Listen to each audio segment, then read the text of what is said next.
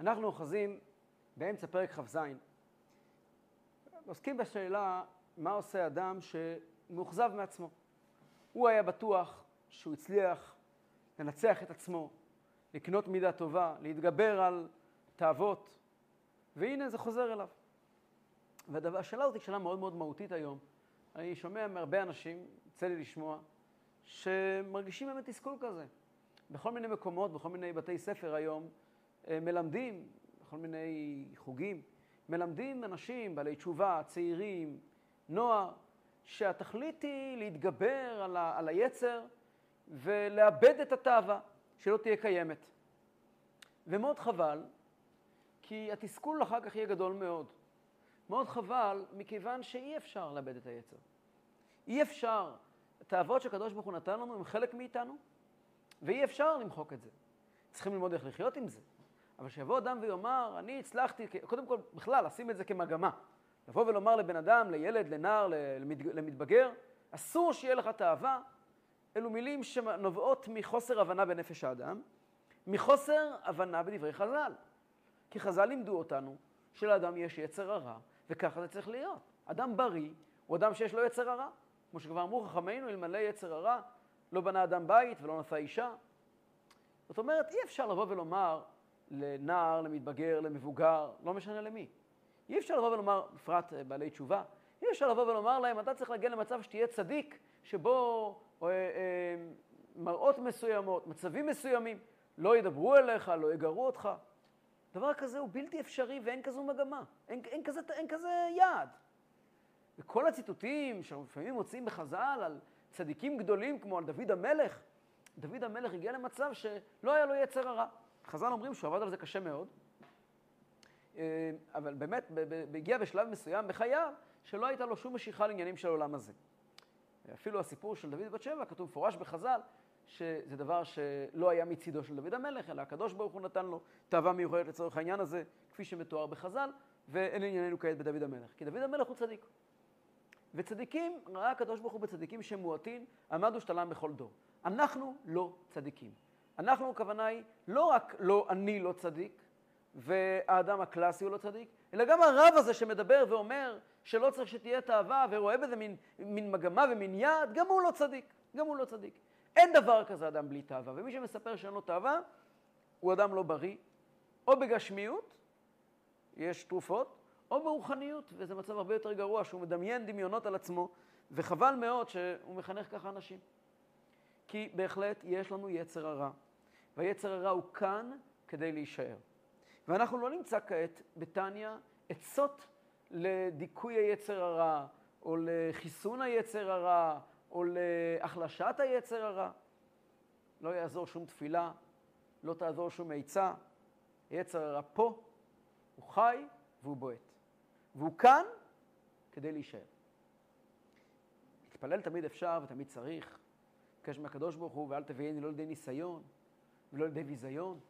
חייבים לבקש מהקדוש ברוך הוא שיעזור לנו, שלא נגיע למצב חלילה שיהיה לנו, אלה יצר השליטה עלינו.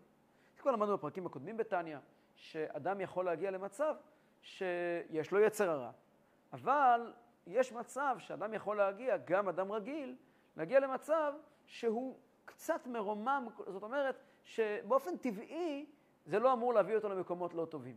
וזה המקום הנורמלי שבו אנשים צריכים להיות, זאתי בעצם עבודת הבינוני. להגיע לכזה מצב שיש לי יצר הרע, והעולם הזה מדבר אליי, ומתחשק לי כל מיני דברים, אבל אני מספיק מיומן ומאומן לומר לעצמי לא, עד שבאופן כללי כנראה שאני אומר לא ליצר הרע שוב ושוב ושוב. אבל זה לא אומר שהיצר הרע יפסיק לעבוד. לרגע לא.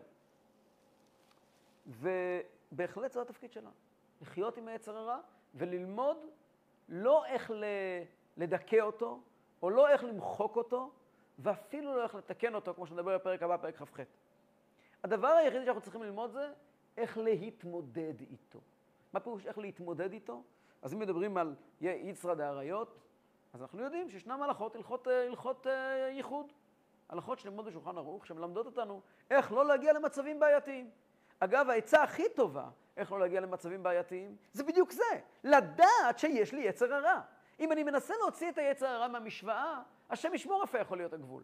אם אני רק יודע שיש לי יצר הרע, ואני מדבר על זה ברור, כן, יש לי יצר הרע. אם אני מוכן לומר את המילים האלה בלי להתבייש, זה הדבר הכי אמיתי שיכול לעזור לי, להתמודד איתו כיוון שאני לא מדחיק אותו. הנה הוא פה, ואני הולך בעזרת השם להילחם בו, ואני אלחם בו, ואני אמשיך להילחם בו, בשביל זה אני כאן, כדי להילחם. כמו שלמדנו כבר שבוע שעבר, בשיעור הקודם, שמי אנחנו, צבאות השם, אומרים אה, בחב"ד, ומה תפקידנו? להילחם. אני פה כדי להילחם. הגמרא מספרת על רב עמרם חסידה, אותו אמורה קדוש, שהגיע למצב, קראו לו חסידה, שהיה לו יצר הרע. התעורר אצלו יצר הרע בעקבות מעשה שהיה, והוא נעמד והתחיל לצעוק בקול גדול, נו רבי רב עמרם. יש אש שבוערת אצל רבי עמרם. ואיזה אש של יצר רע, הוא ביקש מאנשים עזרה. הוא לא התבייש לבוא ולומר את זה בצורה מאוד גלויה, בצורה מאוד ברורה, וכך היא דרכם של חסידים ושל ענבים ושל עובדי השם ושל יראי השם מאז ומעולם. אז למה אנשים כל כך מתביישים בזה? למה אנשים חושבים שאם יש להם יצר רע זה אומר שהם לא טובים? אז כבר למדנו בשיעור הקודם שזה נולדה משחצנות, נולדה מגאווה. אנשים מנסים לנכס לעצמם דרגות ומעלות נפלאות שהם נאמרו על צדיקים. מה שנאמר על צדיקים, צדיקים הם נשמות אחרות, הם נולדו אחרת, הם חיים אחרת, יש להם משימות אחרות, וזה לא נאמר עלינו. וכשעומד בן אדם ואומר, לי אני יצר הרע, אז מאנשים כאלה כדאי אה, לתפוס מרחק. בואו נמשיך הלאה, דף ל"ד עמוד ב', 68 למעלה בשורה העליונה. וזהו שאמר הכתוב, ועשה לי מטעמים, כאשר אהבתי. יצחק אומר, ליצחק ישנם שני בנים, יעקב ועשו. ובאופן כללי, יעקב הוא צדיק, ועשו הוא רשע. וזה מעניין שהוא רשע. כי באיזשהו מקום הוא נולד רשע. כשהוא עוד היה ברחם אמו, כתוב שהוא רצה לצאת לבתי עבודה זרה. אז מה, מה, מה רוצים ממנו? למה הוא נקרא בחז"ל עשב רשיע, עשב הרשע? למה יעקב כל כך אה, בורח ממנו? ולמה יצחק כל כך אוהב אותו, אם הוא רשע? אז בא בחסידות שיעקב ועשו הם שניהם בעצם יהודים, שניהם בני יצחק. שניהם נולדו לרבקה, ליתר דיוק. שניהם יהודים, כי אימא שלהם יהודייה. ובשתיהם היה נשמות אלוקיות, מה שלא היה בישמעאל, כי אימא שלו הוא לא בן של אה, שרה, הוא בן של הגר. ועשו נועד, נולד ונועד למטרה אחרת מיעקב. ליצחק, האב יצחק, יש שני בנים. בן אחד זה יעקב, שהוא הצדיק. אין לו יצר הרע, איש תם, יושב אוהלים, נולד מהול, כפי שחז"ל אומרים לנו על המילים איש תם, שהמילים האלה נולד מהול, וכבר אומרים לנו שהוא בעצם קצת מרומם מתאוות. אנחנו יודעים שהוא באמת היה מיוחד במידת הקדושה. באמת יעקב היה איש תם יושב אוהלים, אדם שכולו קדושה. והוא נולד כזה. והמשימה שלו הייתה אותן משימות שהם נקראים משימות הצדיקים, שלא עליהן מדובר בתניא. דווקא עשיו, כמה מצחיק, דווקא עשיו הוא הדמות האולטימטיבית. עשיו נולד עם יצר הרע בוער כאש. הוא קיבל טבע רע. עוד כשהוא היה ברחם אמו היה לו טבע כזה. היה רואה בתי עבודה זרה, רוצה לצאת. ויאהב יצחק את עשיו כציד בפיו. יצחק יודע שהפוטנציאל של עשיו הוא גדול לאין שיעור מזה של יעקב. למה? זה באריכות בקבלה ובחסידות, אבל באופן כללי, יצחק יודע שיש לקדוש ברוך הוא אה, אה, תפקיד בעולם שהוא מעניק לצדיקים, ותפקיד אחר שהוא מעניק לכאלה שעליהם נאמר ברת הרשעים, כמו שקראנו בפ... במפגש הקודם, ברת הרשעים, אלה שנולדו עם יצר הרע פעיל.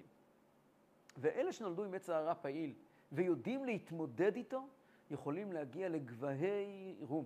יכולים להגיע למקומות אדירים ששום דבר לא יכול לשבות להם. ופשוט בגשמיות. היצר הרע הוא כוח הרבה יותר פעיל מהיצר הטוב.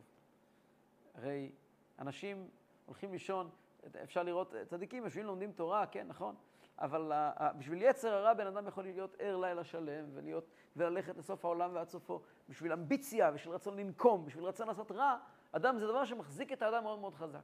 את היצר הרע או הנפש הבהמית, זה כוח מאוד מאוד מאוד מאוד חי אצל האדם עוד יותר מאשר היצר הטוב. ויצחק יודע שאם הוא רוצה להגיע למצב שהבשורה של אברהם אבינו, של השם אחד, תופץ לכל העולם באמת, מי שיעשה את זה יהיה עשיו, לא יעקב. מי שמסוגל להרים פרויקטים כאלה ענקיים ולהעיף את כל העולם סביב השיגעון של השם אחד, זה רק עשיו. ולכן ויאהב יצחק את עשיו כציד בפיו. הבעיה עם עשיו הייתה שעשיו פרק עול. כי כאשר עשיו הוא תחת ה control של יעקב, זאת אומרת, כאשר עשיו עושה את מה שהוא צריך לעשות, עובד את העבודה של השם, אבל תחת פיקוח של יעקב, של מישהו שמרסן אותו ומנתב אותו למקום הנכון, והוא לא הולך אחרי ללב שלו, הוא באמת יכול להגיע למקומות אדירים, שזה מה שיהיה לעתיד לבוא. הרי יעקב פוגש את עשיו בפרשת וישלח, והוא אומר לו, אני הרי ממתין להגיע אליך. אני הרי ממתין להגיע למצב של ועלו מושיעים בהר ציון, לשפוט את הר עשיו והייתה לה שם המלוכה. אני כאן כדי לתקן אותך. זאת אומרת, כל אחד מבני יעקב, יש בו איזשהו יסוד של עשיו. יש בו איזה יסוד, לא כל אחד, אבל רבים מבני יעקב, אנשים רגילים שהם אינם צדיקים, יש בהם יסוד כזה של, של עשיו, של יצר הרע. ויעקב, היצר הטוב, הוא פה כדי לחנך את היצר הרע. מה זה לחנך? לא כדי לשנות, כדי להגדיר, כדי לקחת את השור פרא הזה ולשים עליו עול שיחרוש את השדה. לקחת את האנרגיה האדירה ו- ו- ולנהל אותה. אין עצה, אין לנו מטרה לקחת את עשיו ולהוריד ממנו, לתת לו אה, אה, כדורים, לתת לו זריקות, שיסתובב כמו אנשים שמסתובבים, לפעמים ישנם אנשים לא בריאים, נותנים להם כדורים וזריקות, הם מסתובבים אחר כך כמו אנשים מרוטים ברחוב. אתה רואה אנשים אומללים ומסכנים. אין כזו מטרה לעשות לעשיו. אם הייתה לנו אפשרות לתפוס את עשיו, לא היינו עושים לו את זה. מה שיעקב עושה לעשיו זה וישלח מלאכים אל עשיו, הוא מנסה לתקן את עשיו בדרך של יעקב, יעקב באמת היה צדיק גמור, יכול היה גם לתקן את עשיו, זה הפירוש לקחת אותו ולהוביל אותו למלא את האינטרסים של יעקב, את האינטרסים של היצר הטוב. נושא, בנושא שלנו, אומר יצחק לעשיו, אומר לו, עשה לי מטעמים כאשר אהבתי. גם רבקה אומרת ליעקב, תכין מטעמים לאביך כאשר אהב. מה זה מטעמים? אומר אדמו"ר הזקן, מטעמים לשון רבים. שני מיני נחת רוח. והוא מאמר השכינה לבניה, כללות ישראל כדי פירש בתיקונים. בתיקוני זוהר נאמר שהמילים האלה, עשה לי מטעמים, זה מילים שהשכינה אומרת לבניה לעם ישראל. ומה המשמעות שלהם? לא כתוב בזוהר, אבל אדמו"ר הזקן מסביר. ועשה לי מטעמים, פירושו, שם מוסבר שתתן לי אה, פעולה, תעלה לי מהעולם מצוות ומעשים טובים, תשובה ומעשים טובים. אבל, אבל מה פירוש מטעמים בלשון רבים? אומר אדמו"ר הזקן, ישנם שני סוגים של מעשים טובים. אולי אפשר לחלק את זה באמת לתשובה ומעשים טובים. מה הפירוש? וכמו שבמטעמים גשמיים, דרך משל, יש שני מיני מטעמים, מעדנים. אחד, ממאכלים ערבים ומתוקים. והשני, מדברים חריפים או חמוצים, רק שהם מתובלים, מתוקנים היטב עד שנעשו מעדנים להשיב הנפש. אמ, שוקולד לא הולך עם סחוג. יש שני סוגי אה, מאכלים. אפשר ללכת להכין לנו אוכל שבבסיס שלו הוא מתוק. ערב הוא מתוק. זה יכול להיות עוף, זה יכול להיות דג. לקחת עוף, לשים עליו קצת, לתת מתכונים, לשים עליו קצת אה, אה, דבש או סילן, להכניס אותו לתנור לחצי שעה, מוציאים, תאווה. סוג אחד של אוכל. סוג אחר של אוכל זה להכין משהו פיקנטי. לקחת אה, אה, אה, פלפל ירוק כזה חריף, ועם קצת אה, כל מיני דברים דומים לזה, לצלות את זה על האש, ואז לאכול חריף אש. זה גם סוג של, של מטעמים. אבל זה מטעמים שהם חריפים. אתה לא תיקח הרי את, ה, את, ה, את הפלפל הירוק הזה סתם ביום של חול, תכניס לפה אותו כמו שהוא טרי. אתה צולה אותו ביחד עם האוכל, ואז הוא מכניס חריפות באוכל, ובכלל כל הסיפור מתחיל להיות הרבה יותר בוער, הרבה יותר מעניין. הדבר הזה הוא נהיה מעדנים להשיב הנפש. והנמשל הוא ברור, שישנם אנשים שהעניין שלהם זה להתעסק עניינים מתוקים, שזה תפקיד של הצדיקים. צדיקים מתעסקים בדברים מתוקים, שזה תורה, שזה מצוות. צדיקים יושבים ולומדים תורה, מקיימים מצוות. ההתעסקות שלהם היא תמיד תהיה בעניינים של מתיקות. תגיד לי מה יותר מתוק מדף גמרא. ושם זה עיקר העניין שלהם. עיקר העניין שלהם זה בעניינים מתוקים, תורה ומצוות. Called רשעים, ההתמודדות שלהם היא, היא מה שהם נותנים. זאת אומרת, מה השטח שבו הם עובדים את השם הכי הרבה? נכון, הם מגיעים לשיעור תורה. נכון, הם שומרים גם שבת. אבל איפה המקום שבו הם עובדי השם? בשוק. בחיים עצמם, בהתמודדות. והשוק הוא מקום מר. והחיים הם מקום, היצר הרע הוא דבר קשה, הוא דבר לא טעים, דבר חריף, דבר חמוץ. וההתמודדות של הבעל תשובה, של הבינוני, של הרשע, ברת הרשעים, עם אותו יצר, זה בעצם לקחת את הפלפל החריף ולשים אותו על האש, או, או לכבוש אותו ביחד עם מלפפונים, ולהפוך אותו למעדן אמיתי. וזו המשימה שלו. הוא עובד בתחום שהוא לא קרוב, בדברים שהם, שהם אה, אה, אתגר וקושי. זהו שאמר הכתוב, כל פעל השם למענהו, וגם רשע ליום רעה. פירוש הפשוט של הפסוק, כל מה שהשם עושה זה בשבילו. כל מה שהשם עשה זה בשביל, בשביל הקדוש ברוך הוא. וגם רשע ליום רע, וגם מה שקדוש ברוך הוא ברא, רשעים, או שיש בעולם רשע, זה גם כדי להגיע ליום רעה, ליום שבו יהיה נקמה ברע, ואז יתקדוש מה של הקדוש ברוך הוא. הקדוש ברוך הוא מתקדש בעולם לא רק כאשר הוא נותן שכר לצדיקים, אלא גם כאשר הוא נותן הפך השכר להפך הצדיקים. יש, אה, היה לפני הרבה שנים, היה משפט שהתנהל בניו יורק נגד אה, אנשים שהיה להם דין ודברים עם חסידות חב"ד ועם הרבי מלובביץ' באופן פרטי. והיה משפט שהיה מאוד מתוקשר וסיפור אה, מאוד כואב. והנושא היה באופן כללי על אה, מהי חסידות חב"ד ומה התפקיד שלה ומה הסמכויות שלה ביחס לדורות קודמים. לא כעת הזמן לעסוק בזה. בכל אופן, אבל היה משפט. והמשפט התנהל בבית המשפט הפדרלי, והרבה חסידים נסו להיות נוכחים במשפט, להפגין נוכחות, להיות שם. ו... וזה דבר חשוב. ביניהם הגיע ראש ישיבה של 770, אה, של בית המדרש של הרבי, קראו לו הרב מנטליק, עליו השלום. הוא לא דיבר מילה אנגלית, היה יהודי פולני, אבל הוא הגיע, היה כואב לו העניין שחסידות צריכה להגיע לכזה מצב של בית משפט. אז הוא הגיע לבית משפט כל יום, הנושא היה הסעות מיוחדות, היה נוסע לבית משפט, ויושב שם בקהל עם ספר תהילים ואומר תהילים. מזמן לזמן, הוא היה שואל את מי שיושב לידו מה, מה הוא אומר, הוא הרי לא מבין אה, אנגלית, אז היה מבקש מישהו שיתרגם לו. ולפעמים הוא אמר, תגיד לי באופן יותר, ברגע שמישהו היה עולה ומתחיל לדבר, אז הוא אומר, קודם כל תענה לי שאלה כזאת, הוא לטובתנו מהצד שלנו, או לטובתנו מהצד האחר? כלומר, ברור שהוא לטובתנו. הוא לטובתנו מהצד שלנו, או שהוא לטובתנו מהצד השני.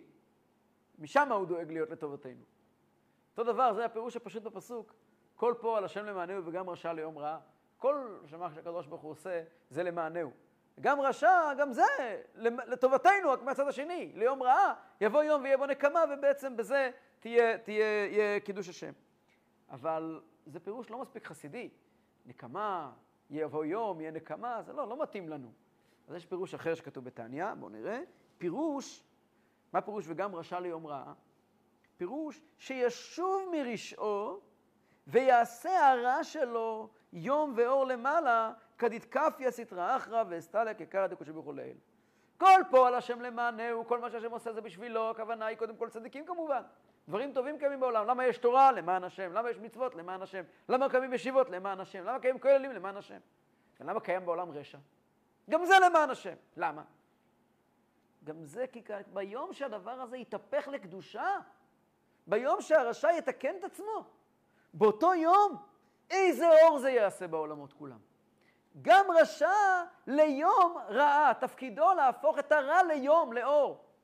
דוגמה לזה אפשר לראות שיש, אה, לפעמים יוצא לראות מבנים גדולים שבונים עבור עניינים של הפך הקדושה. לצערנו, יש אה, מצווה שרואים בית עבודה זרה בארץ ישראל, צריך לברך. יש בושה עמכם, יש ברכה שאומרים. כשרואים בית עבודה זרה שנעקר, שהפסיק להיות בית עבודה זרה, גם על זה יש ברכה. ברוך שעקר עבודה זרה מארצנו. מה עושים כשרואים בית עבודה זרה שהפך להיות בית תפילה? הרי תן דוגמה פשוטה, בן אדם, יש איזשהו אה, סינמה ענקית, איזה מבנה ענק של, שמיועד בעיקרון בכלל לעניינים של הפך הקדושה. אז אדם שבתפיסה הישנה גם רשע ליום רע יגיד, זה נבנה כדי שיחרב. אבל יהודי שהוא יודע טניה, יהודי שהוא בכלל חסידי, הוא לא יגיד זה נבנה כדי לחרב. זה נבנה כדי שנעשה בו עוד מעט שימוש טוב לקדושה. כל העניינים האלה מיועדים לקודש, אז גם רשע ליום רעה. עכשיו, וכשזה יהיה בקודש, יהיה לזה עוצמות אחרות לגמרי. כמו שבאמת אפשר לראות, למשל, האינטרנט. אני סביר להניח שאתם צופים, צופים כעת בשיעור באמצעות יוטיוב, חלקכם. יוטיוב בעיקרון לא נועד לשיעורי תורה כפי שהעולם תופס את זה. האמת היא שהוא נוצר עבור שיעורי תורה, עבור זה הוא נוצר. אבל uh, העולם לא תופס את זה כדבר שנוצר עבור שיעורי תורה. וישנם כאלה שיבואו ויגידו, יוטיוב שיחרב, שישרף. כן, גם רשע ליום רעה בפירוש הישן. אבל אומר אדמו"ר הזקן, לא נכון. וגם רשע ליום רע, אתה יודע כמה תורה אפשר להפיץ ביוטיוב, מה שאי אפשר להפיץ בשום מקום אחר? אתה מבין שבשיעור ביוטיוב של, ששיעור טוב יכול להגיע לכמה אלפי צפיות, ו- ואותו רב יעמוד בבית כנסת, יגיע בסך הכל למאה איש, פה יכול להגיע ב- במשך שנים וישמעו עוד פעם ועוד פעם ועוד פעם. ואנשים יוכלו ללמוד את זה בדרכים. אתה יודע מה זה? גם רשע ליום רע, שהרע מתהפך לטוב. אז אם אתה מבין את זה בנוגע לעולם, ככה זה גם בנוגע לעצמך. ישנם מאכלים חריפים, חמוצים, שיכולים להפוך, יכולים להיות דברים נפלאים ביותר, להשיב הנפש. ומילא, שאלת אם יש לי יצר הרע ואם אני שולט ביצר הרע שלי, אז הנה אני בא לבשר לך. יש לך יצר הרע.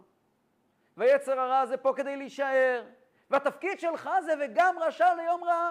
תפקיד שלך לדעת לשלוט בו, שוב, לא לחנך אותו, כי אתה לא תצליח. אל תיכנס לחורים שאתה לא יודע איך תצא מהם.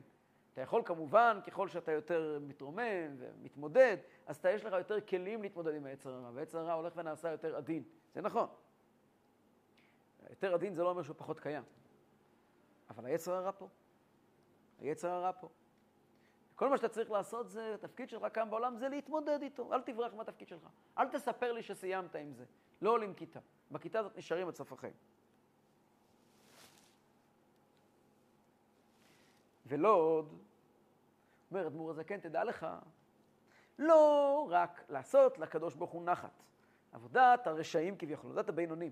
לעשות לקדוש ברוך הוא נחת מהתמודדויות, זה לא רק כאשר מגיע אליך יצר הרע. במקרים מיוחדים, פתאום מגיע יצר הרע ואתה עושה לו, אה, לוחץ על איקס ועושה לו קאנסל. אלא גם, אלא אפילו, אתה יכול באופן יזום להילחם ביצר הרע, וגם אז אתה עושה נחת רוח גדולה מאוד למעלה. איך? ולא עוד, אלא אפילו בדברים המותרים לגמרי. כל מה שהאדם זובח יצרו, אפילו שעה קלה, הוא מתכוון להקפיא על הסטרא אחרא שבחלל השמאלי. כגון שחפץ לאכול, ומאחר סעודתו עד לאחר שעה או פחות, ועוסק בתורה באותה שעה. כדאית בגמרא, שעה רביעית מאכל כל אדם, שעה שישית מאכל תלמידי חכמים. והיו מרהיבים עצמם שתי שעות לכוונה זו, אף שגם אחר הסעודה היו לומדים כל היום. אומר אדמו"ר זקן ככה. הדבר הזה מוכר בעולם כתענית הרעב"ד, ואני אסביר אותו קצת. יש מושג שנקרא דם זובח יצרו. צריכים להביא לקדוש ברוך הוא קורבן מן הבהמה, הבהמה זה הנפש הבהמית. מה זה דם זובח יצרו? צריכים מאוד מאוד להיזהר עם זה, כי זה נושא קצת עדין. היו חסידים שאמרו שאדם שובר את היצר הרע שלו, או את הישות שלו, שמאוד ייזהר שלא יהיה שניים כשהוא שובר. לפעמים אתה שובר דבר הנחלק לשניים. לא מדובר פה על לשבור שום דבר. בכלל לשבור זה לא עניין חסידי. היה אה, סיפור לצמח צדק, שלאדמו"ר הזקן היה קופסת טבק. והוא ידע מזה, שהקופסת טבק זה עבר אליו. בירושה. אבל סיפרו לו מה היה, מה הסיפור של הקופסת טבק הזו. שהגיע יהודי לאדמו"ר הזקן, בעל תשובה, שאדמו"ר הזקן פעל עליו שיחזור בתשובה. הוא כל כך הרגיש חייב לאדמו"ר הזקן, אז הוא הביא לאדמו"ר הזקן מתנה, קופסת טבק. אדמו"ר הזקן לקח את קופסת הטבק שעשויה מכסף, הוא אמר, איבר אחד יש באדם שהוא אין בו תאוות באופן uh, מובנה. האיבר, האף, גם אותו רוצים להלעיט בתאוות. אז הוא שבר את, ה, את הקופסה, השתמש בחלקים שלה בתור מראות לתפילין, לראות שהתפילין מכוונים נכון. סיפרו את זה לצמח צדק, נכדו של בעל התניא, הוא אמר, זה לא יכול להיות. סבא לא שבר כלום. סבא לא שבר כלום. מה שהוא עשה זה, הוא פירק את הקופסה. הוציא את החוט של הציר, שממנו יש את הציר שנפתח הקופסה ונסגרת, וככה היה לו שני חלקים של מראה במקום קופסת טבק. אבל הוא לא שבר. אדמו"ר הדקל לא שובר. יש אנשים, וזה פה דבר מאוד עדין, זובח יצרו זה לא שובר יצרו. אין שום מטרה לשבור כלום. אין שום מטרה לשבור כלום. זובח יצרו פירושו שאדם עושה עיסוי, בעין, ליצר שלו. אדם מחנך את עצמו. חינוך זה לא שבירה. אם אדם צועק על הילד שלו, הילד שלו לא יתחנך. מלצעוק על הילד לא נחנך אותו, להפך. הילד קולט את הסאבטקסט, כשאתה צועק עליו, קודם כל הוא מבין שאתה נורא מפחד ממה שהוא עושה, ואז הוא בכלל מאבד את הביטחון האישי שלו.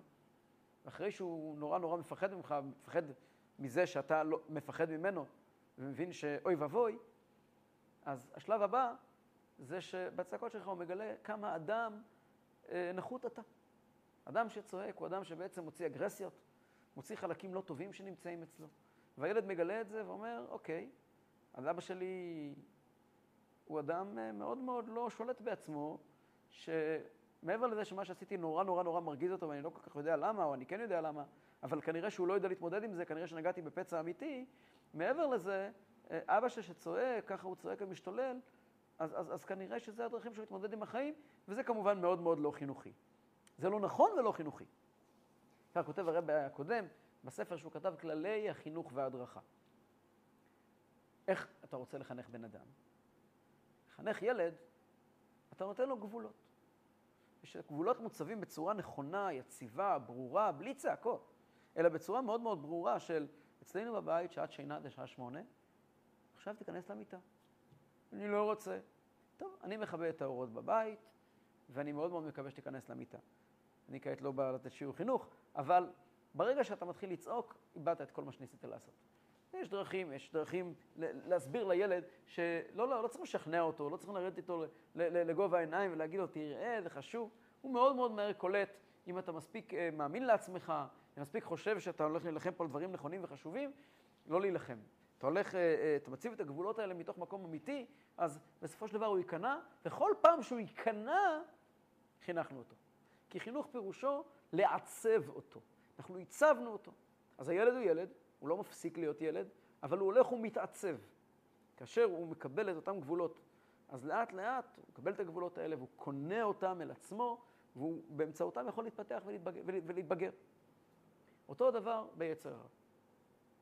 יצר הרע, אין שום טעם לבוא ולהיכנס לפאניקה ולצעוק ולהשתולל, וזה לא בסדר, וזה כן בסדר. ובן אדם עכשיו ייתן לעצמו עונש, ולא יאכל יומיים, כי היה לו מחשבה לא טובה. זה לא, לא ייקח לשום מקום. זה רק יגרום לזה שהמתח בין הנפש האלוקית והנפש הבהמית הקיים במילא, יהפוך להיות מתח מעיק. זה יגרום לתורה ולמצוות להיות, להיות ההפך מתורת חיים ואהבת חסד. התורה היא תורת חיים. אם אני אתחיל להעניש את עצמי, אני לא מדבר כבר להעניש ילדים, להעניש את עצמי. כל מה שאני אומר על עצמי זה פי מיליון בנוגע לילדים. פי מיליון והרבה יותר מזה. אבל אם אני אתחיל להעניש את עצמי, בגלל שאני לא יודע מה, לא קמתי בזמן, לכן שלושה ימים עכשיו אני לא, לא, אני אמנע מעצמי דבר שאני אמור להיות לי. אני יודע מה, אני לא אוכל משהו, אני... הדבר הזה, לשבור את היצר, לא יעבוד. לא שוברים כלום. צריכים במקום זה לחנך. מה זה לחנך? זה לבוא ליצר ולומר לו, אני קובע כאן בבית. אני קובע כאן בבית. איך עושים את זה? אז עושים את זה על ידי שאדם בוחר לו, באופן לא כנקמה על משהו, אלא אתה מתיישב לאכול. לפעמים אדם מגיע ואומר, אני לא אוכל עכשיו, אני יכול עוד חצי שעה. ובחצי שעה הזאת אני אלמד תורה. וכך כתוב בגמרא, הגמרא כתוב שתמיד החיים היו אוכלים שעה יותר מאוחר מכל אדם. והם לא היו מרוויחים כלום, כי בסוף הם היו אוכלים את כל האוכל. וטיפה יותר מאוחר. למה? כדי להרגיל את עצמם שלא מה שבא לך אתה לוקח. לא כל מה שמתחשק לך אתה עושה. אני יודע, יהודי שקיבל מהרבי תיקון, שהתיקון שלו היה לאכול כל מה שיש לו בצלחת. זה היה התיקון. לאכול את כל מה שיש לו בצלחת. וזה היה, תחנך את עצמך. לא אתה בוחר מה לאכול. זה לא עונש, זה חינוך. ההבחנה בין חינוך לבין עונש היא מאוד מאוד מאוד חשובה. כמובן גם בבית.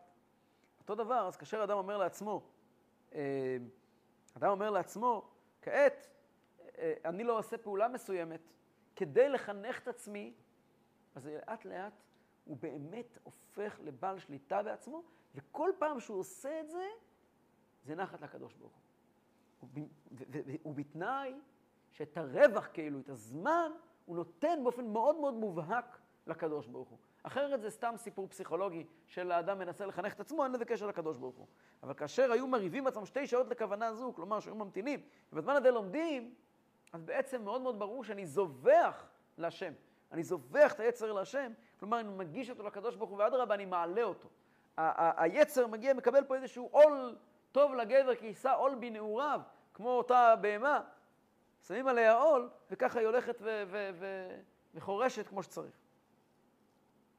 פה הוא אומר, מצד חסידים היה נושא רחב בעניין הזה של נתקפיה, שאדם יחנך את עצמו.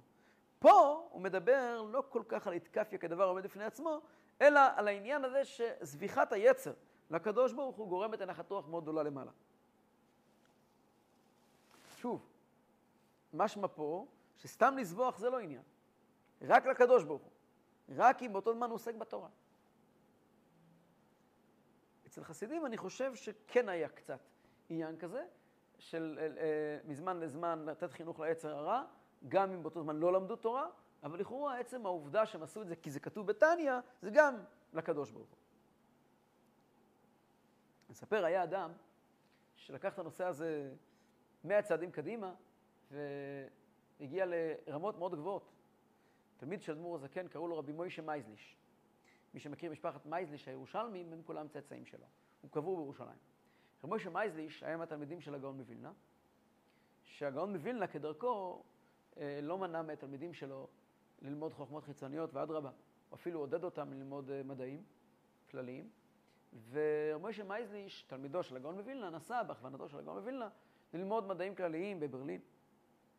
והוא היה יהודי ירא שמיים, מאוד. ולימים הוא הפך את תלמידו של אדמו"ר הזקן, כמו הרבה מתלמידי הגאון מווילנה. הוא היה יהודי חכם מחוכם, מתלמידים הבולטים של אדמו"ר הזקן. ומכיוון שהיה לו, הוא ידע הרבה מדעים, הוא דיבר כמה שפות. בזמן מלחמת נפוליאון, כשנפוליאון כבש את רוסיה, אדמו"ר הזקן, כידוע, לקח צד במלחמה של נפוליאון מול הצאר הרוסי. אדמו"ר הזקן היה בצד של הצד הרוסי, של הצאר הרוסי. אדמו"ר הזקן טען שנפוליאון הוא קליפה נוראה, ש... טוב, זה נושא בהזדמנות אחרת, מה הסיפור של נפוליאון. ואדמו"ר הזקן ראה בו אויב גדול מאוד ליהדות ולעתיד של יהדות, ואדמו"ר הזקן ממש לחם בו. ואחד מהצעדים היו צעדים בגשמיות ממש. הוא שלח את אה, רבי מוישה מייזליש להסתנן לפיקוד העליון של אה, נפוליאון.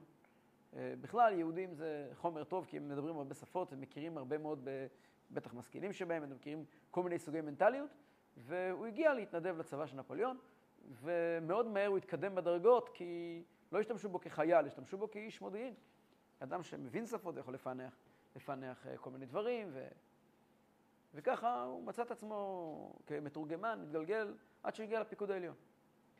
ובשטח, הוא נמצא באוהל של הפיקוד העליון, הוא לא היה בעל דרגה, הוא לא היה חבר, הוא לא היה איש צבא.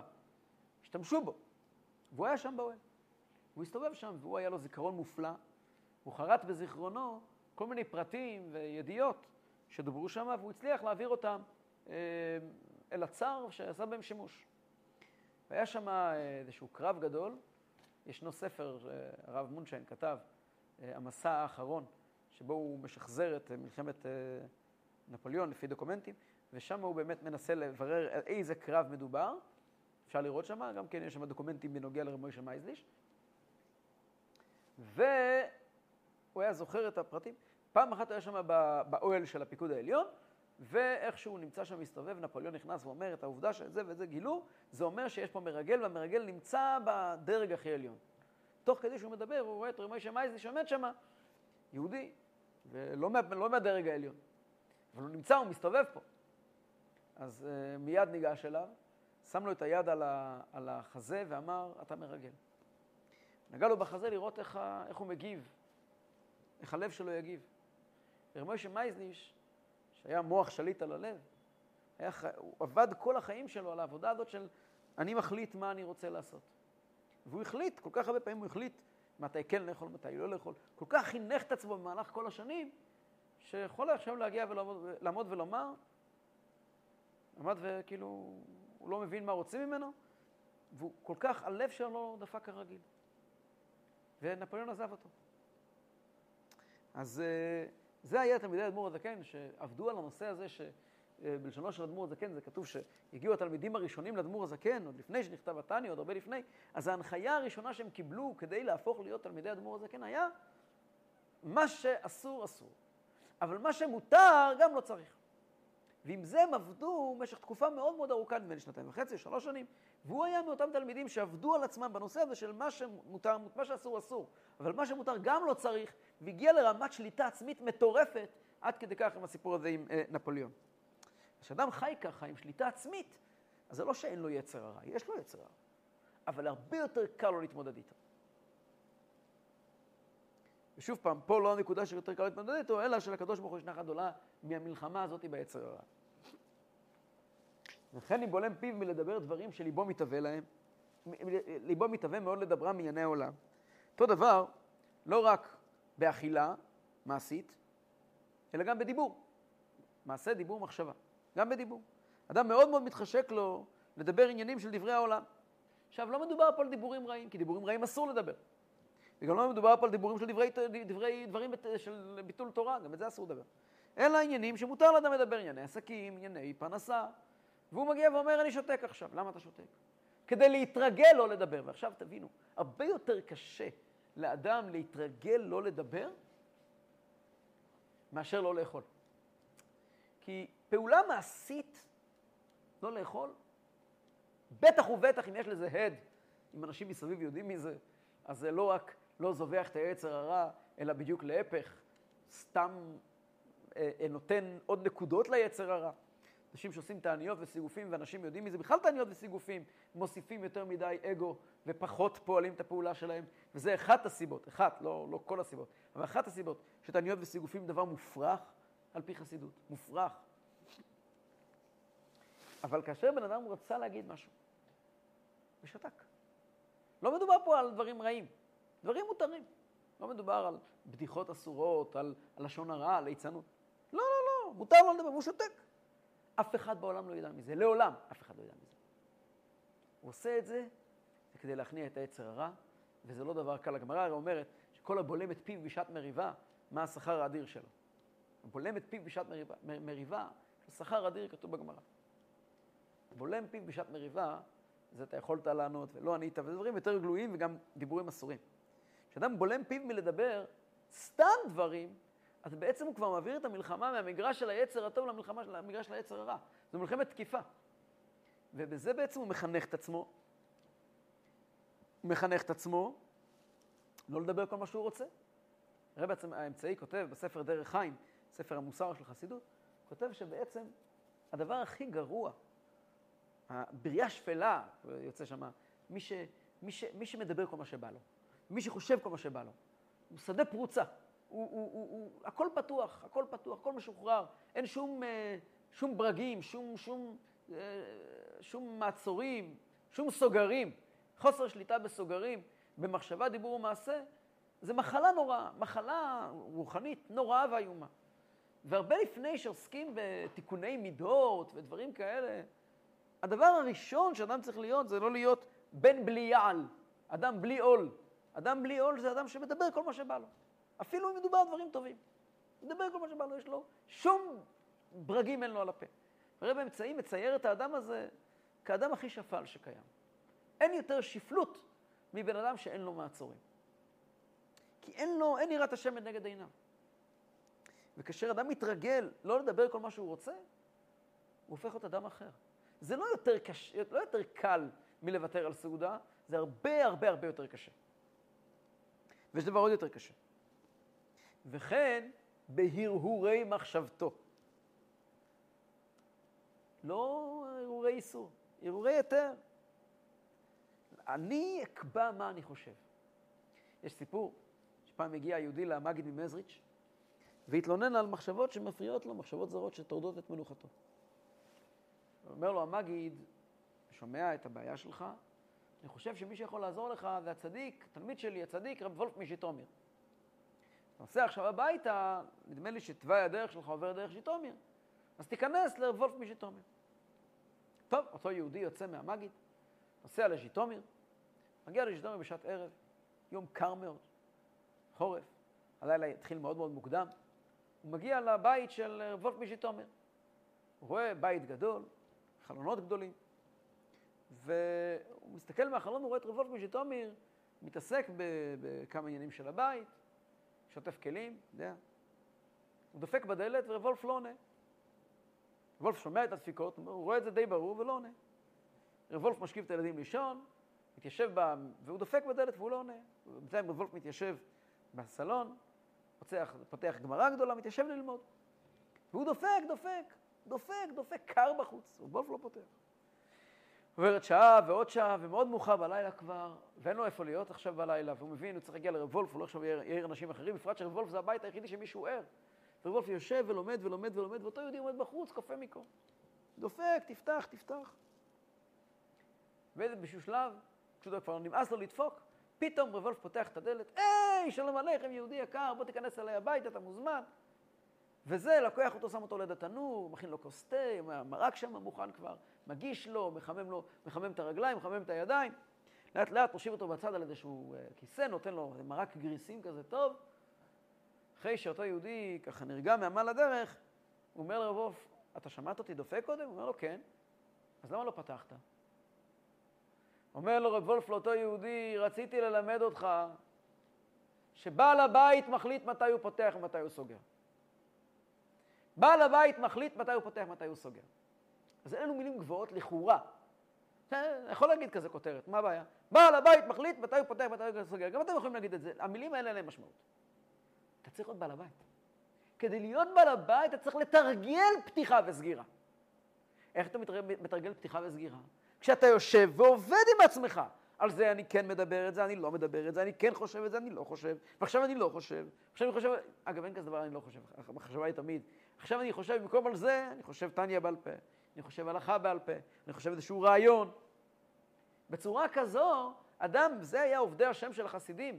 לא היה שלא היה להם יצר הרע, היה להם יצר הרע, ויצר הרע פעיל, ויצר הרע עם שיניים, ויצר הרע שעושה בלאגנים. הם, אף אחד מהם לא סיפר שאין לו יצר הרע. אבל הם כל הזמן עבדו על שליטה בסוגרים. שליטה בסוגרים פירושו, יש לי יצר הרע, והוא דופק בדלת, ואני לא פותח. הדבר כזה קורה כשאדם עובד על, על, על, על השסתומים האלה של ההתקפיה. כל זה קורה כשאדם בולם את פיו או באירועי מחשבתו, אז קורה, זה נקרא באופן כללי התקפיה, כן? על שם מה שכתוב כאן, דהתקפיה סטרא אחרא לטאטא, אפילו במעט מזער שהוא עושה את זה. במעט שהוא כופה פה למטה תסיטרא אחרא בנפש שלו, אסתלא כקרא דקודשא בריחו קדושתו לעילה הרבה. כאשר אדם עושה את זה כאן, אז בעולמות העליונים נשפע שפע עצום. ואנחנו לפעמים, אנחנו לא רואים. אדם פה נמצא פה למטה והוא חושב שהוא, הוא, הוא, הוא, הוא, הוא חושב שהוא רץ ככה סתם על, על ניוטרל. נלחם ונלחם ונלחם ונלחם, וזה לא נגמר, לא נגמר. כתוב בגמרא שהקדוש ברוך הוא מעיד על, על, על אם יש רווק בעיר שלא חוטא. הקדוש ברוך הוא מעיד עליו. מה הקדוש ברוך הוא שהקדוש ברוך הוא מעיד עליו? למי הוא מעיד עליו? הכוונה היא לכאורה שהקדוש ברוך הוא אומר מה שהוא פועל, רק הקדוש ברוך הוא יודע מה שהוא פועל. זאת אומרת, אותו מלחמות של אדם שנלחם עם עצמו, נלחם עם עצמו, נלחם עם עצמו, בלי להפסיק. כן, אותו אדם שיש לו מחלת הקלפטומניה, הוא גנב, הוא חייב לגנוב. והוא נלחם עם עצמו לא לגנוב, ויש לו כזו נטייה, במקום ללכת ברחובות עם דגלים ולספר לכולם שיש לו נטייה לגנוב, במקום לעשות מצעדים ענקיים, מצעדי הקלפטומנים, יש לו נטייה לגנוב עכשיו, לא יכול להיות שאם יש לו נטייה, צריכים להכיל את זה, יש לו נטייה לגנוב. אז במקום זה, הוא נלחם עם עצמו. עכשיו, אף אחד בעולם לא יכול לשפוט אותו, כי אלו מלחמות קשות מאוד, ולא כל אדם מקבל את המלחמות האלה. ואי אפשר לבוא מתוך המקום של ה... אני, בלי המלחמות שלי, יש לי את המלחמות שלי, אבל בלי המלחמות, כל אחד המלחמות שלו, לבוא ולהסתכל עליו ולומר לו, מה אתה שווה בכלל? מי אתה בכלל? ולדבר עליו בדיבורים בצורה לא יפה. אתה עובר את מה שהוא עובר, אתה יודע מה הוא עובר, מי אתה בכלל? אל תדין את חברך שתגיע למקומו, כמו שבעזרת השם נלמד בפרק ל'. אבל אותו אדם צריך לדעת שוב, בלי לשפוט חלילה וחס. הוא עצמו, רק הוא לעצמו, צריך לדעת שבמלחמות הקשות מנשוא שלו, המלחמות הבלתי אפשריות שלו, הוא פועל ומשנה את כל העולמות העליונים. הכל תלוי בו. לא כי אף אחד לא מגיע ואומר לו, לא תהיה לך מלחמה. אף אחד לא מגיע ואומר לו, אין כזו התמודדות, אני לא מכיר בזה. יש כזו התמודדות, וזו התמודדות קשה מנשוא, וזה בלתי אפשרי. אבל הפעולה היא אדירה. יש הרבה מאוד מלחמות שאין להן יחסי ציבור. תחשבו לעצמכם על בני זוג שלא מסתדרים אחד עם השני, ובוחרים להילחם על הזוגיות שלהם, ולשתוק עוד איום, ועוד איום, ועוד איום. זו מלחמה שאין לה יחסי ציבור. תחשבו על הורים שמגדלים ילד לא בריא. ילד לא בריא בגוף, ילד לא בריא בנפש. זה בכלל אין כל כך הרבה יחסי ציבור. ילד שהוא ההיפראקטיבי של הכיתה, משגע את כל העולם, וההורים שותקים ושותקים ושותקים ושותקים. מלחמה נוראה ואיומה, 120 שנה, מלחמה שאתה יודע איפה היא מתחילה, אתה יודע איפה היא נגמרת. מלחמה קשה משמו. מה שאנשים עוברים. מלחמה של כיבוד הורים. אדם יש הורים זוועתיים. הורים השם ישמו. והתורה ציוותה אותנו, כבד את אביך ואת אמך, ואיש אמו ואביו תיראו. וההורים שלו עושים לו בושות, ו, ומלכלכים אותו, ומלכלכים עליו, ומנסים לסכסך בינו לבין אשתו, והשם ישמור. והוא שותק, ושותק, כמו שכתוב ברמב"ם, כתוב בגמרא בקידושין, הוא שותק והוא זוכר מי ציווה אותי על מצוות כיבוד הורים, מי ציווה אותי על מצוות מורה, מורה, מורה ואם. הקדוש ברוך הוא ציווה אותי, והוא שותק, והוא שותק. אלו מלחמות קשות מאוד. המלחמות שלנו בעולם הזה הן לא מלחמות פשוטות. ויש מלחמות שיש להן יחסי ציבור, יש מלחמות שאין להן יחסי ציבור. פה בתניא, בפרק הזה הוא בעיקר מדבר על מלחמות של אדם עם עצמו, אבל המלחמות האלה הן גם מלחמות נוראיות ואיומות. וכל רגע שאדם נלחם ונלחם, ואולי, ואדם כזה יודע שאולי יהיה כל ימיו במלחמה הזו. זה לא כמו בנוגע לכל מיני תאוות שאדם יכול לספר לעצמו מתוך שחצנות סיפורים, תשמע, זה לחמש דקות, זה לעשר שנים, אני אתגבר על עצמי, אני אגיע לדרגות. לא, לא, לא, פה יודע, אדוני, הילד הזה איתך עד שתמות וגם אחרי זה. והוא נלחם, והוא נלחם, והוא נלחם. כל רגע של חיים של יהודי כזה, זה הרי לא יאומן בעולמות העליונים. אני לא יכול להתאפק. ואני חייב להכניס פה עניין, שלפעמים אנחנו מסתכלים על אנשים שהם לא שומרי תורה ומצוות, ושוב פעם, יש כזה נטייה אצל שומרי מצוות להסתכל על אלו שעדיין לא שומרים תורה ומצוות בסוג של מלמעלה למטה. אתה שומע לפעמים בן אדם כזה, כמה הוא נלחם בשביל לכבד את ההורים שלו. וכמה הוא עובד קשה בשביל זה. אתה יודע מה הוא פועל בעולמות העליונים? מה אתה בכלל מבין? טוב. זהו שאמרו, אז... או, עכשיו, אבל אדם מקבל מתנה. מה מתנה? ומקדושה זו נמשכת קדושה עליונה לאדם למטה, לסייעו סיוע רב ועצום לעבודתו יתברך.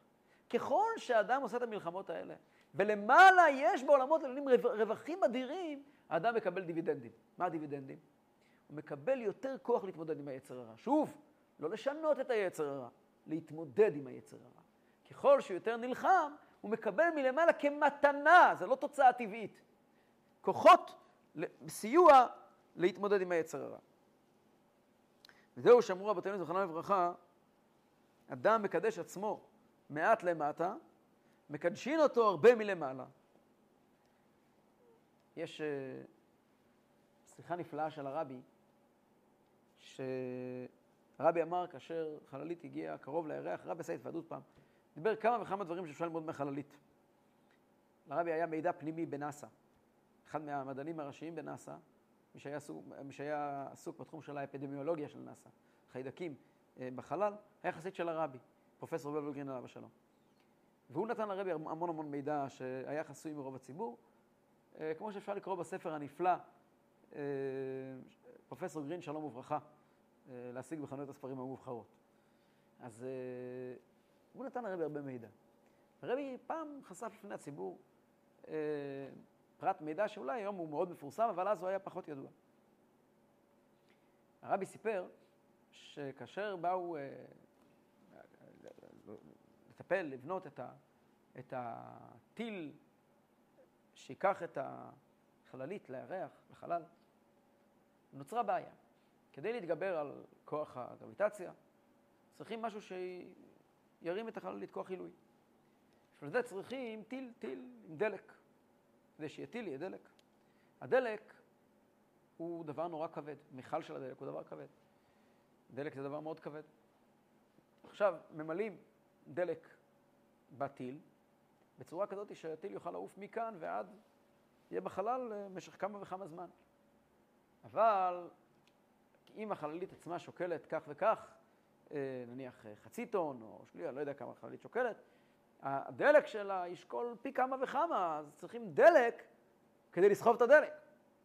ואז צריכים דלק כדי לסחוב את הדלק, כדי לסחוב את הדלק, וזה סיפור שהוא לא נגמר. שוב וחשבו בנאסא מה עושים. והגיעו מאוד מהר למסקנה לבנות את המכל הניתק. מה זה המכל הניתק? לכל חללית בונים כמה אה, מכלי דלק שונים. יש מכל אחד גדול מאוד, מלא בהרבה מאוד דלק, שהוא מיועד לכמה דקות הראשונות שהחללית יוצאת מכדור הארץ, עוברת את האטמוספירה, שאז נשרף הכי הרבה דלק. כשהיא עוברת את האטמוספירה, אז הדלק שנשרף, רוב הדלק נשרף, כלומר כל אותה מכלית ראשונה, כשהיא מסתיימת לתת את הדלק שלה לטיל, היא מתנתקת ומשתחררת בחלל. ואז החללית נשארת הרבה יותר קלה, כי היא לא צריכה לסחוב את המכל הענק של הדלק. אז זה לא סתם מכל, זה לא מכל פלסטיק. זה מכל שיכול לעבור את האטמוספירה. מכל מאוד כבד, מאוד משוריין. ואז נשארים לה עדיין אה, עוד כמה וכמה אה, טנקים של אה, דלק, וכל פעם שהיא מסיימת אחד מהם, אז הוא מתנתק, וככה ככל שעובר הזמן היא צריכה פחות דלק, והתהליך הוא בדיוק הפוך, ככה היא צריכה פחות ופחות. אז רבי אמר, מה לומדים מזה אלינו לחיים?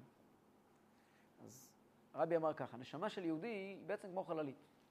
כי היא מגיעה מלמעלה, כדור הארץ כביכול זה הלמעלה, והיא יורדת לעולם שלנו, כן, שזה החלל החיצון של הקדושה. ופה בעולם הזה היא מקבלת אה, המון דברים כדי להתמודד פה בעולם. רבי למד הרבה מאוד משלים מהחללית כאן בעולם, שזה הנשמה שיורדת בתוך גוף, אה, להתמודד עם העולם ולעשות פה מחקרים ומה שהיא צריכה לעשות כאן בעולם. איך החללית מתקדמת בעולם? איך האדם מתקדם בעולם? לא מתקדם בעולם איך הוא הולך מתל אביב ליפו, מתל אביב לפתח תקווה, אלא איך הוא מתקדם במובן הרוחני, איך הוא עובר ממשימה למשימה. זה באמצעות שהוא גדל כל הזמן. הוא גדל באמצעות אתגרים. כל מיני יצר הרע, שזה הדלק, שהוא שורף דלק, הוא נלחם ביצר הרע, נלחם ביצר הרע, וזה בעצם הדבר, זה טעם החיים, הרי אנחנו כולנו יודעים, גם בגשמיות ממש, לא רק בעניינים של אלוקות, גם בגשמיות אדם גדל ככל שהוא מתמודד. ילד שאין לו שום התמודדויות לא גדל, הוא נשאר ילד. אדם ככל שהוא עובר יותר בחיים שלו ויותר אה, עובר אה, קשיים וחוויות, כל, כל חוויה נצרבת באדם ומבגרת אותו. אז גם היצר הרע, מלחמות ביצר הרע מבגרות את האדם, הוא מתבגר, מתגבר ומתגבר ומתבגר. יכול היה להיות שאדם ייוולד עם כזה יצר הרע ענק, כמו של ילד קטן, שכל דבר מדליק אותו, וכל סוכריה וכל זה, ויישאר עם זה כל החיים. הקדוש ברוך הוא עשה לנו חסד ואמר, כשאתה תגמור את הטנק הראשון של היצר הרע של הילדות, אתה תתחיל לטפל בטנק השני, של היצר הרע של, ה, של הנערים. אחרי זה יהיה לך יצר הרע של בוגרים, אחרי זה יצר הרע של, של, של אברכים צעירים, של אנשים צעירים, כך הלאה והלאה, עד יום, עד, אל תדאג, עד יומך האחרון יהיה לך יצר הרע. אבל כל הזמן אתה תשנה את ה... את ה אתה תתנתק ממכלים ישנים. זה מה שכתוב כאן, כן, וזו מתנה גדולה שאדם קיבל. וזו מתנה מלמעלה, זה הרבי ככה הדגיש. בשיחה אפשר לראות שהרבי אומר שזה מתנה. זה לא דבר מובן מאליו. כי המלחמה ביצר לא אומרת שהוא מתבטל. זו נקודה שצריכים לחזור עליה שוב ושוב ושוב. העובדה שאתה נלחם ביצר לא אומרת שהוא מתבטל. זה מתנה מלמעלה. ההתבגרות היא מתנה מלמעלה. ההתבגרות, סליחה, זה חלק מהמלחמה ביצר. אבל זה שאתה מתנתק מהיצר, זה כבר מתנה מלמעלה. והתקדישתם והייתם קדושים. כשאתה נלחם ביצר הרע, אתה עושה את עצמך קדוש מלמטה, הקדוש ברוך הוא מקדש אותך מלמעלה. כלומר, מאפשר לך להתבגר. זה פירוש כמו שהוא כותב כאן בהמשך, לבד מה שמקיים מצוות עשה של תורה והתקדישתם וכולו, מעבר לזה שמקיים מצוות עשה, לדעת הרמב"ן, וגם ככה פוסק אדמו"ר הזקן, שיש ממש מצוות עשה של מלחמה ביצר הרע, והתקדישתם, שאדם צריך אה, לקדש את עצמו במותר לו, אה, להימנע, לא כל דבר שמותר עושים, מעבר לזה, כשמקדש את עצמו במותר לו, אבל מעבר לזה הוא פירוש והתקדישתם, שתעשו עצמכם קדושים, כלומר, אף שבאמת אינו קדוש ומודע למסייתרעך, כי בתוקפה ובגבורתה כתולדתה בחלל השמאלי. והתקדישתם, מדייק אדמו"ר הזקן. תעשה את עצמך כאילו אתה קדוש. קדוש אתה לא. אתה רחוק מזה כמתחווי קשת. אתה משחק קדוש. אתה מזייף קדושה. מה הפירוש? לא חלילה וחס על אחרים. כלפי עצמך. אתה מגיע ואתה אומר, הדבר המסוים הזה, אני מאוד אוהב אותו. אני לא אוכל אותו עכשיו. אוכל אותו מחר, אוכל אותו בשבת, לא אוכל אותו היום. למה? כי אני מתקדש, אני, אני מאוד אוהב אותו, אני מאוד רוצה, אבל כעת אני אומר לעצמי לא, כדי לכבוש את היצר. מה זה לכבוש? כמו שכובשים את הדברים החריפים וחמוצים. אני כובש, אני רוצה לשלוט על עצמי. וככל שאני כובש, אז והתקדישתם, אתה מתנהג כאילו אתה קדוש, כאילו זה לא מדבר אליך. זה כן מדבר אליך, אבל אתה מתקדש, מה שאתה מקבל מתנה, והתקדישתם, והייתם קדושים. מה זה והייתם קדושים? כלומר, סופו להיות קדוש ומובדל בבית מסית רעך. הוא התנתק מהמיכל דלק הזה. על ידי שמקדשים אותו הרבה מלמעלה, ומסייעים אותו לגרשה מליבו מעט מעט. הקדוש ברוך הוא מסייע לו להתגבר על היצר הרע לאט לאט, כמו מעט מעט, פה הוא כמובן אה, אה, מתכוון לפסוק, מעט מעט אגרשנו מפניך, פן תרבה עליך חיית השדה. כן, לא תסתובב כמו איזה חיה, אדם שאין לו יצר הרע, לגמרי, זה לא, לא, הוא לא אדם נורמלי. מעט מעט אגרשנו מפניך, אבל לאט לאט אתה הולך ומתרומם. נסיים את הדברים עם פתגם שכתוב בספרים בשם הרב האמצעי. לא ראיתי את זה בספרי חב"ד, ראיתי את זה במקומות אחרים, אבל בשם הרב האמצעי. שכתוב במשנה, כל מי שהוא אינו חיגר או סומה, ועושה עצמו כאחד מהם, שמים אנשים ו... ועושים את עצמם עיוורים, עושים את עצמם חיגרים, בשביל ביטוח לאומי, בשביל לקבל כסף מאנשים. אומרת הגמרא, כל מי שהוא אינו חיגר וסומה, ועושה עצמו כאחד מהם, אינו מת מן הזקנה עד שיהיה כאחד מהם. בסופו של דבר, יקבל עונש, ומה שהוא מנסה לעשות ככה יהיה. מה הרבי האמצעי? עונש כמובן לא בשבילנו. בואו נדבר בשפה חיובית. אומר הרבי האמצעי, מי שעושה את עצמו חיגר שהוא לא הולך לאיפה שלא צריך ללכת, וסומה שהוא לא מסתכל איפה שלא צריך להסתכל. הוא רק עושה את עצמו. מה פירוש עושה את עצמו? מאוד מתחשק לו ללכת. מאוד מתחשק לו להסתכל. אבל הוא עושה עצמו חיגר או סומה, הקדוש ברוך הוא עוזר לו ואינו מת מן הזקנה, שנהיה כאחד מהם, שהוא באמת מתרומם ומתנתק מהמכלית דלק הזאת.